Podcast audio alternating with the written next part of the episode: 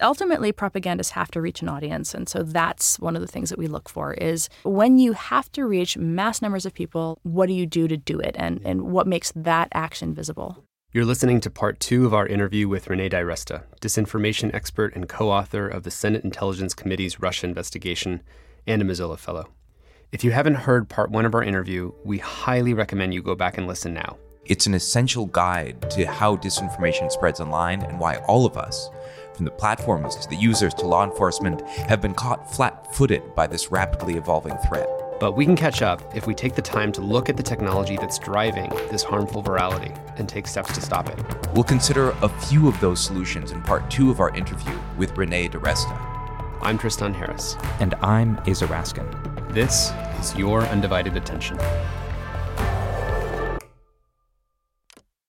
If you follow an anti vax page or join an anti vax group, Facebook. Just one of them. Yeah, just one. Facebook would start to show you other ones because the algorithm doesn't understand. It's amoral. It does not understand what it is showing you. It just knows that mathematically speaking, if you like this, you are statistically likely to like this other thing as well. And the word "like" there is so deceiving. It means you hit a button in a right, moment of choice. In the in the literal, like like not in the sense of my my whole nervous system is right. telling No, me the, this sort the of capital deep L human like yeah. lifelong desire sort of version of like yes, like trademark. Um, but what we would see was like accounts that had engaged with this content would not only see more of that content because that's that's sort of a uh, content-based filtering model, right? But then there's the collaborative filtering, filtering, mm-hmm. which says that here is what people who are similar to you enjoy or engage mm-hmm. with or like capital L trademark or like. are most susceptible to.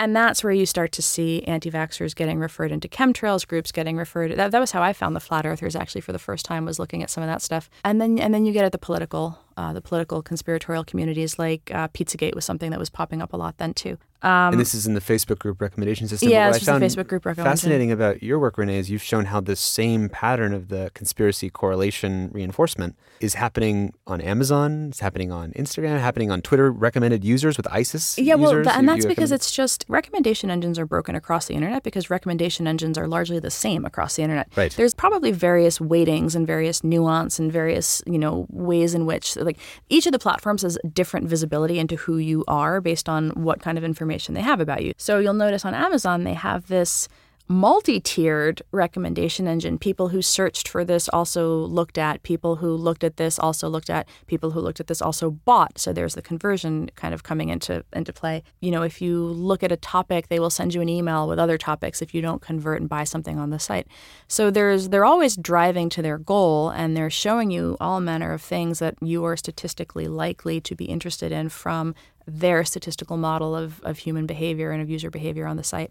And ultimately, what flows into their business model. So, Amazon's, these right. are the things that people tend to buy. So, they're just going to keep doing whatever works at getting you to buy it. In Facebook's case, these are groups that if you got, if I got you to join them, uh, we can predict that you're likely to use it a lot more than if you don't join this group. I mean, this was yeah. actually how the people you may know um, suggested friends feature came up. Like when you first joined Facebook, they said, "Oh, you're not using it enough. How do we like lock you into using this thing?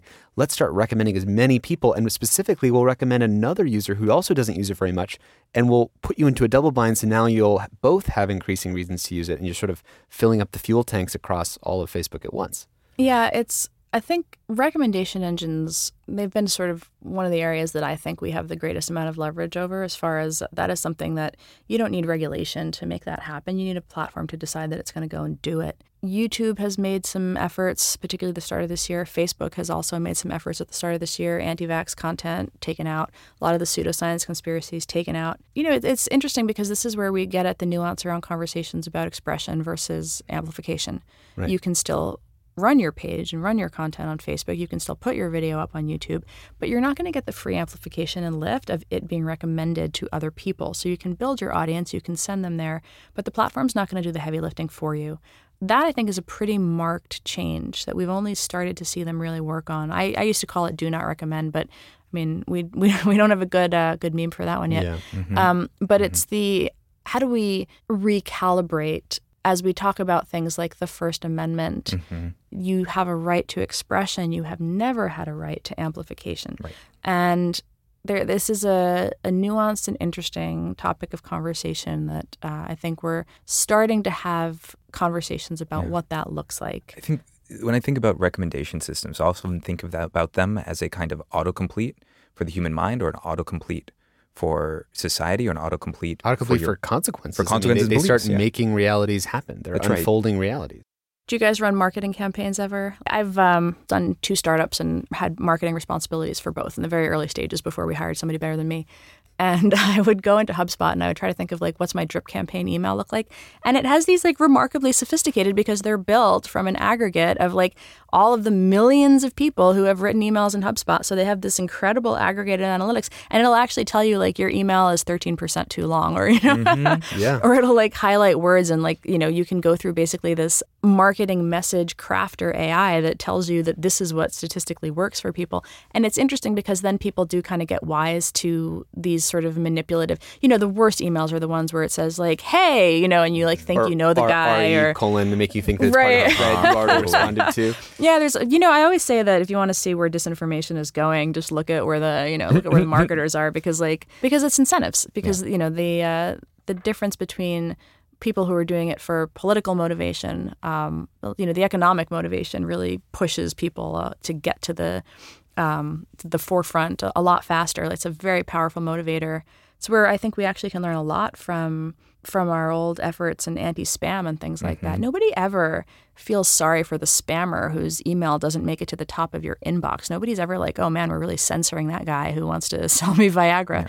You know, it's a fundamentally different way of thinking about what has the right to appear in our field of vision online and how we should mm-hmm. think about what what platforms serve us. If if platforms didn't have some protections where they say this is a low quality domain, our inboxes would be flooded with crap all the time that is not a sensational thing to say, but when you kind of port that over to algorithmically disseminated content, particularly, especially on YouTube, if you've seen the videos that are just generated by AI, it's weird to think that we would treat our inbox experience different than our social experience.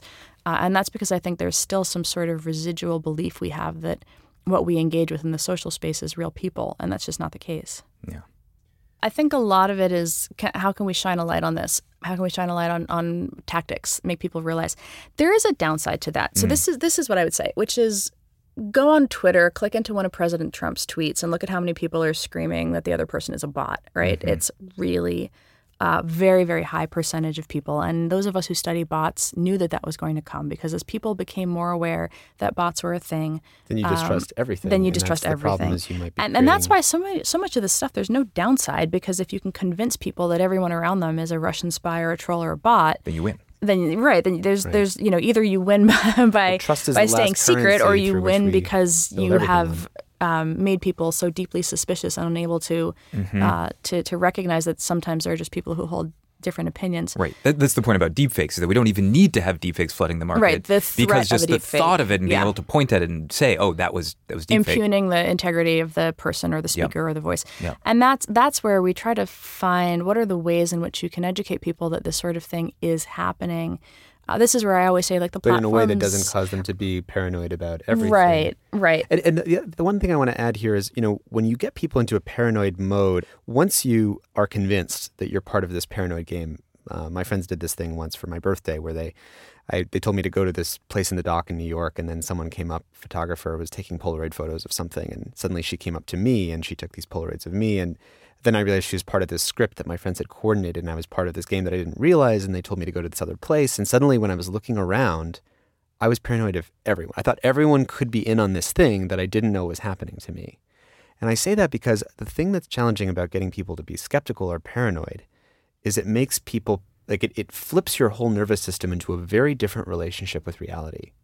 It's not just like it's slightly different, it actually flips it in this very different way. Yeah, and so how do constantly we on edge. Right. So how do we come up with a kind of calm cynicism or calm um, epistemic vigilance is what um, one of the terms is for it, uh, where you, you are vigilant about the things that are coming your way without going to this sort of extreme, it's all fake news. It's all just, well, what is truth anyway? Which is a totally unsophisticated way to deal with a kind of vigilant way of looking at reality. Yeah, I I don't have a good answer to that question. I think I've been to Estonia and I've been to uh, to Stockholm, and I was uh, fortunate to be able to have those experiences last year, where I met with people who actually work on devising the sort of like citizen curriculum, and they begin to have these conversations like very early because propaganda has been so much an integral part of you know countries that were sort of uh, bordering Russia, and you know, they, they feel that they've experienced this kind of propaganda, these sorts of uh, interference for actually quite some time, and they have these sort of handbooks, and they're actually relatively. They're not sensational at all. It's very matter of fact. This is how it looks. This is what it does. Does this trigger? Does this somehow trip your emotional? Like, does this get your hackles up? Think about why. Uh, think before you share. You know, it's it's not Attacking the your emotional ergonomics. there's high degree of trust in the government still there. So when the government Right. puts out these things, people aren't like, oh, the government is lying to me about there being Russian trolls in the world. Right, right, right. Um, so in some ways, they're in a better position than we are, honestly. And that's where that, that foundation of trust in something has to come from. And, and if you, once you realize that, again, we're polarized right now as a country, we don't trust our institutions, but ask how much of that distrust of institutions was there an attempt to make me have so that now there's no place from which we can say groundedly, let's look into this. Because back in the 1940s, um, we've talked about this, the Committee for National Morale and the Institute for Propaganda Analysis, these are two nonprofit organizations that were meant to try and protect the U.S. democratic psyche from foreign fascist propaganda, saying this is what it looks like, just like you're talking about with Estonia against Russian propaganda. And we used to have programs like that recognizing that the human mind and the democratic psyche is vulnerable. But I think it does come from, you know, this sort of sophistication about human nature and, and a different view of the mind, not as being this authoritative point of all of beliefs and choice, but as something that's much more vulnerable that needs protecting.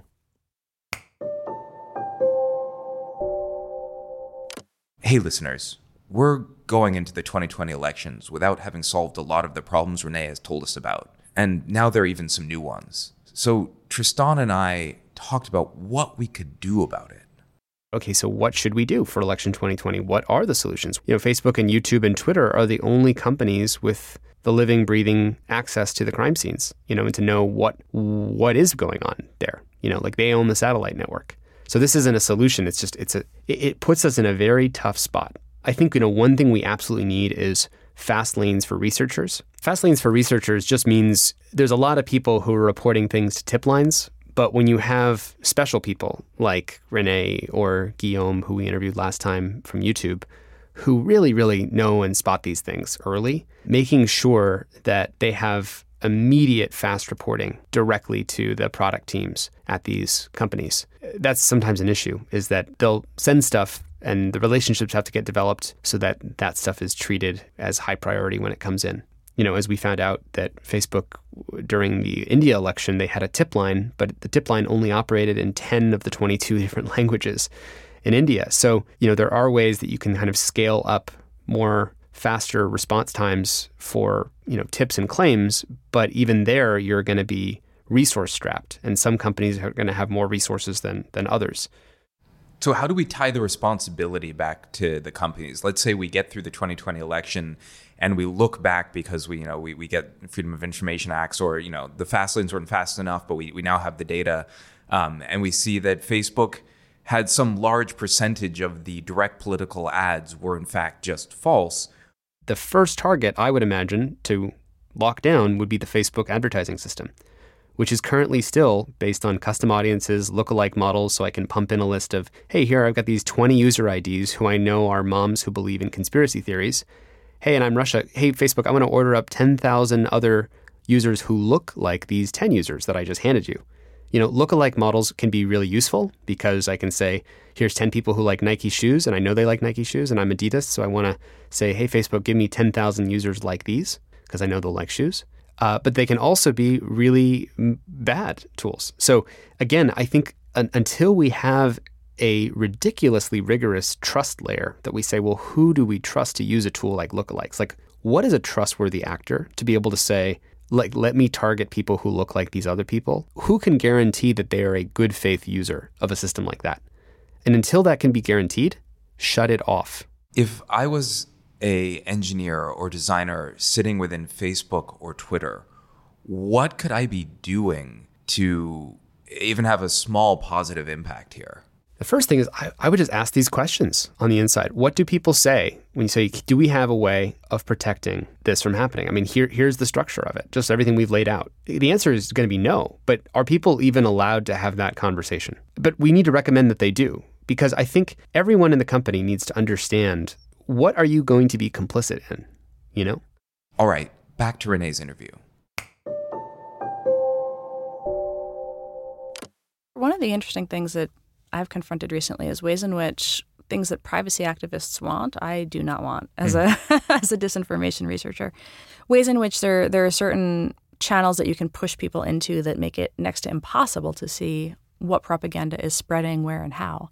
So it's how is disinformation going to evolve and what do you do to detect it? And that is that is something where as we push people into encrypted channels and things, the AI is not going to be able to do very much. So uh, you can have the best moderation AI tool in the world, and if it can't see what people are sharing, it can't do anything. So it and becomes, this is important because Facebook is just moving all of their conversation. They've announced a whole directional shift to move from a public platform where there is the opportunity to do research to move the entire thing into these private encrypted And it's a very channels where they clever move, right? Because I can feel inside of me, I'm like, oh, the the part of me that's like privacy matters.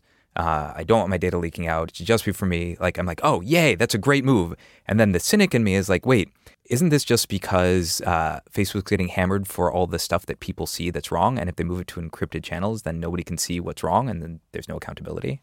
But the question becomes more do people maintain a presence on overt platforms like Facebook where there's more discoverability? Does everybody fracture back into small friend based groups? I spend more time on WhatsApp now than I ever have before. Funny enough, talking about Twitter, it's, it's this really weird, you know, people push tweets from Twitter into WhatsApp because they want to have the conversation privately because they don't like the mob on Twitter.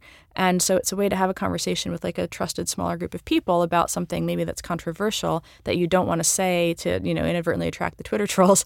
I once heard Chris Poole describe it as it's not who you share with, it's who you share as. So the mm-hmm. idea that we don't have the same identity in all places. And so if you are somewhat public on Twitter, you would welcome the opportunity to have these conversations in encrypted channels where you don't have to face the same risk of, you know, being exposed in some way. What should I know about my own psychology as though a denizen of the internet to give me antibodies against this kind of disinformation? I think the acknowledgement and internalization that you are vulnerable to it is a good start. I think that there's a lot of uh, defensiveness. I mean, I think I get two, three tweets a day from somebody telling me, well, maybe you're an idiot and you'd fall for it, but I never would. Um, I always get a kick out of those people. But Um, In magic, we say the PhDs are the easiest to manipulate. it's, yeah, it's, I was looking at a page yesterday that I'm that I'm pretty sure is not authentic, but you're just constantly second guessing what you're seeing and like and trying to come up with some probabilistic weighting of when do I potentially embarrass myself by giving this off to somebody else and saying, "What do you think? You look at it now." Mm. It's an interesting. It it becomes a really interesting question because if it's done well, it triggers some little sense of like the uncanny valley almost. This isn't quite normal. This isn't quite right, but you can't quite put your finger on why. And so I find when I you know get into those situations, I you know, I, I just try to actually just step away um, and and go look at something else for a while before before going back to it and starting again.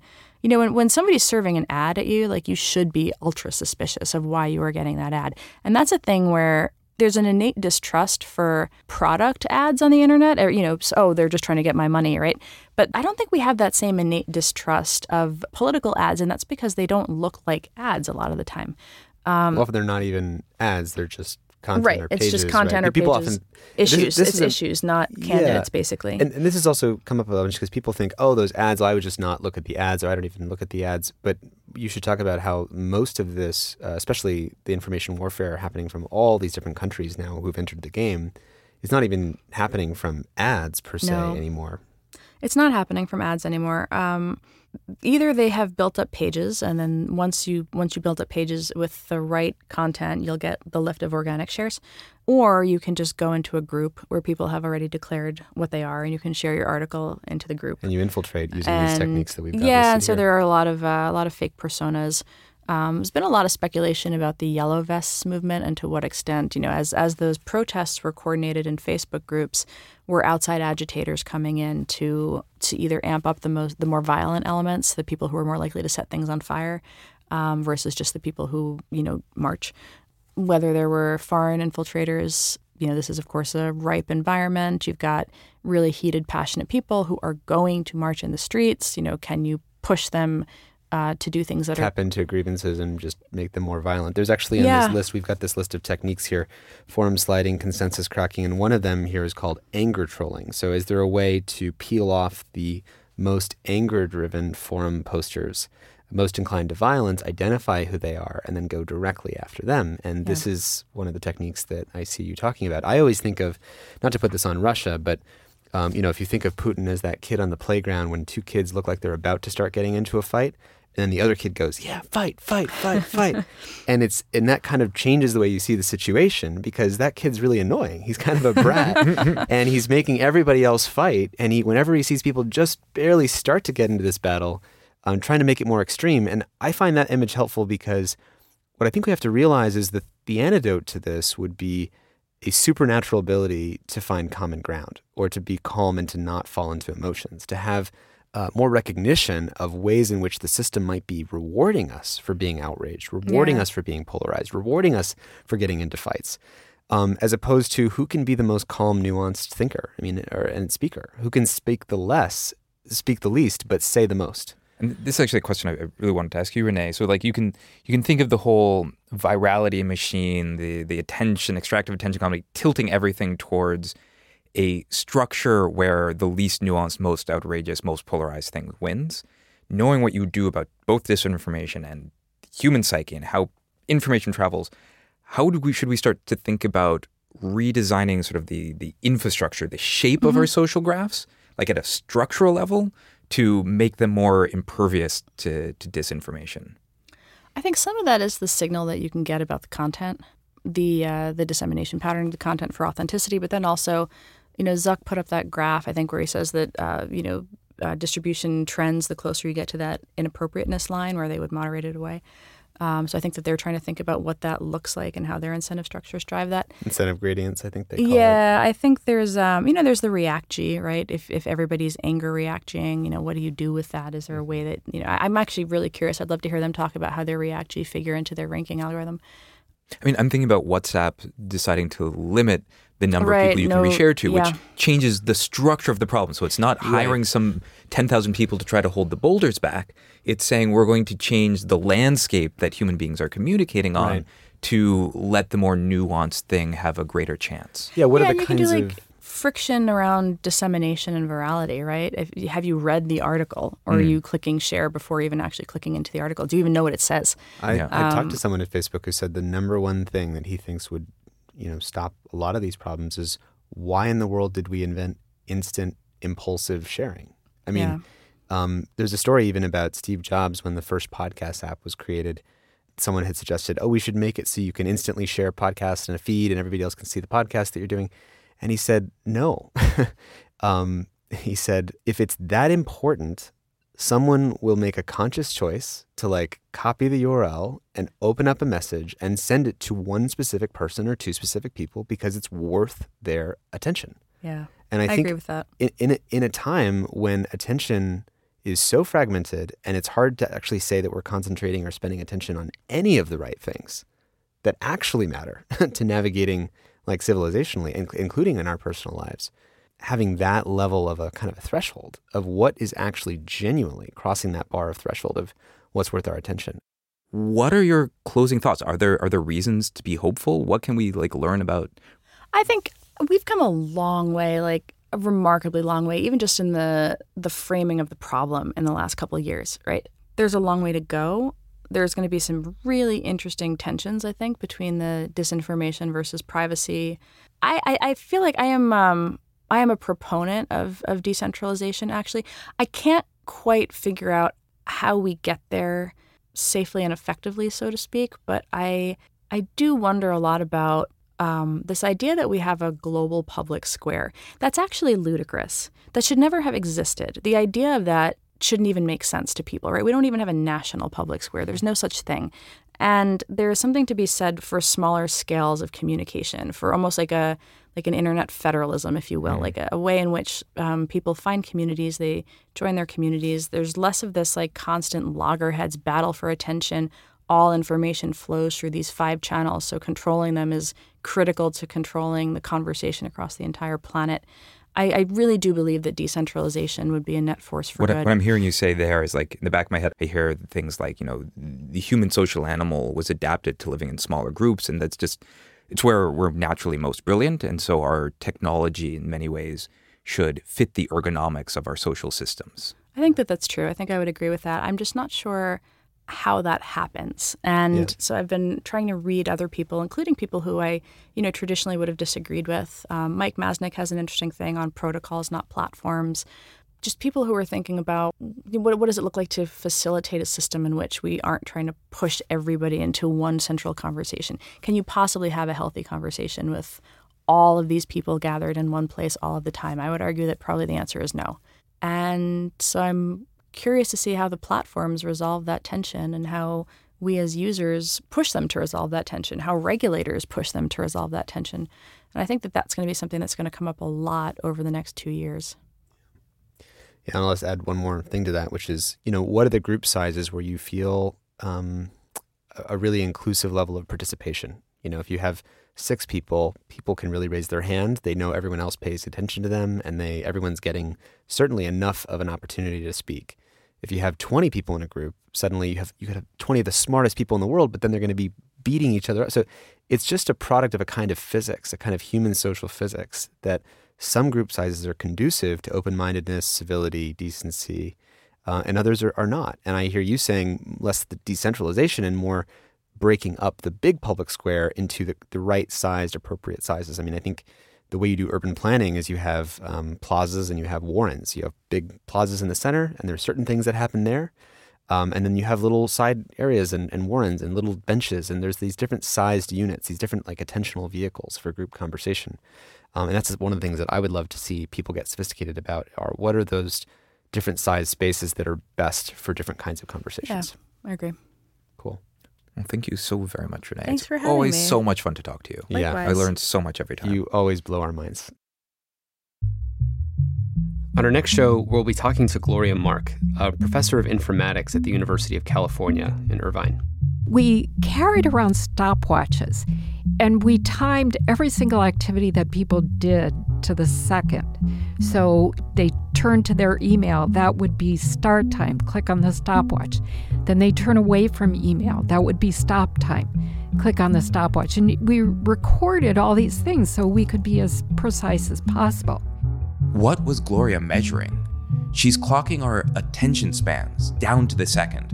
They're eroding fast, as you might have guessed, but just how fast and what's the problem with that?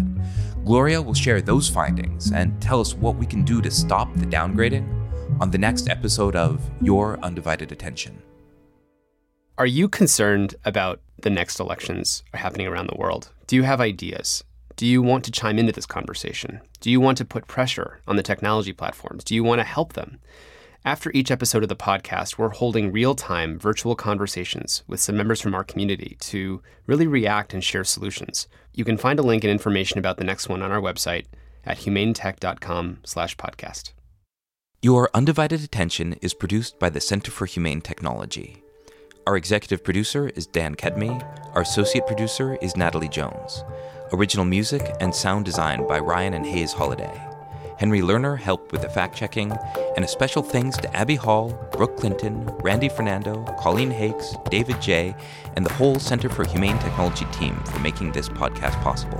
And a very special thanks goes to our generous lead supporters at the Center for Humane Technology who make all of our work possible, including the Gerald Schwartz and Heather Reisman Foundation, the Omidyar Network, the Patrick J. McGovern Foundation, Craig Newmark Philanthropies, Knight Foundation, Evolve Foundation, and Ford Foundation, among many others.